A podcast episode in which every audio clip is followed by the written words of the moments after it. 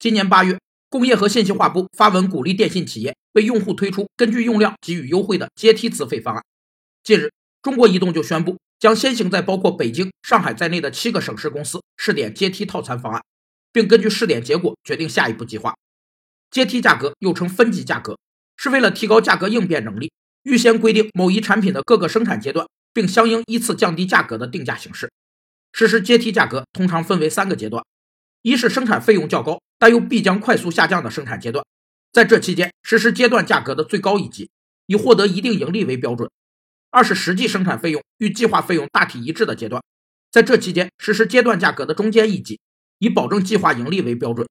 三是产品逐渐衰退阶段，在这期间实施阶段价格的最低一级，以降低产品盈利水平，促进老产品淘汰与新产品开发为标准。有专家表示，实施阶梯价格是价格竞争下运营商理性发展的一个趋势。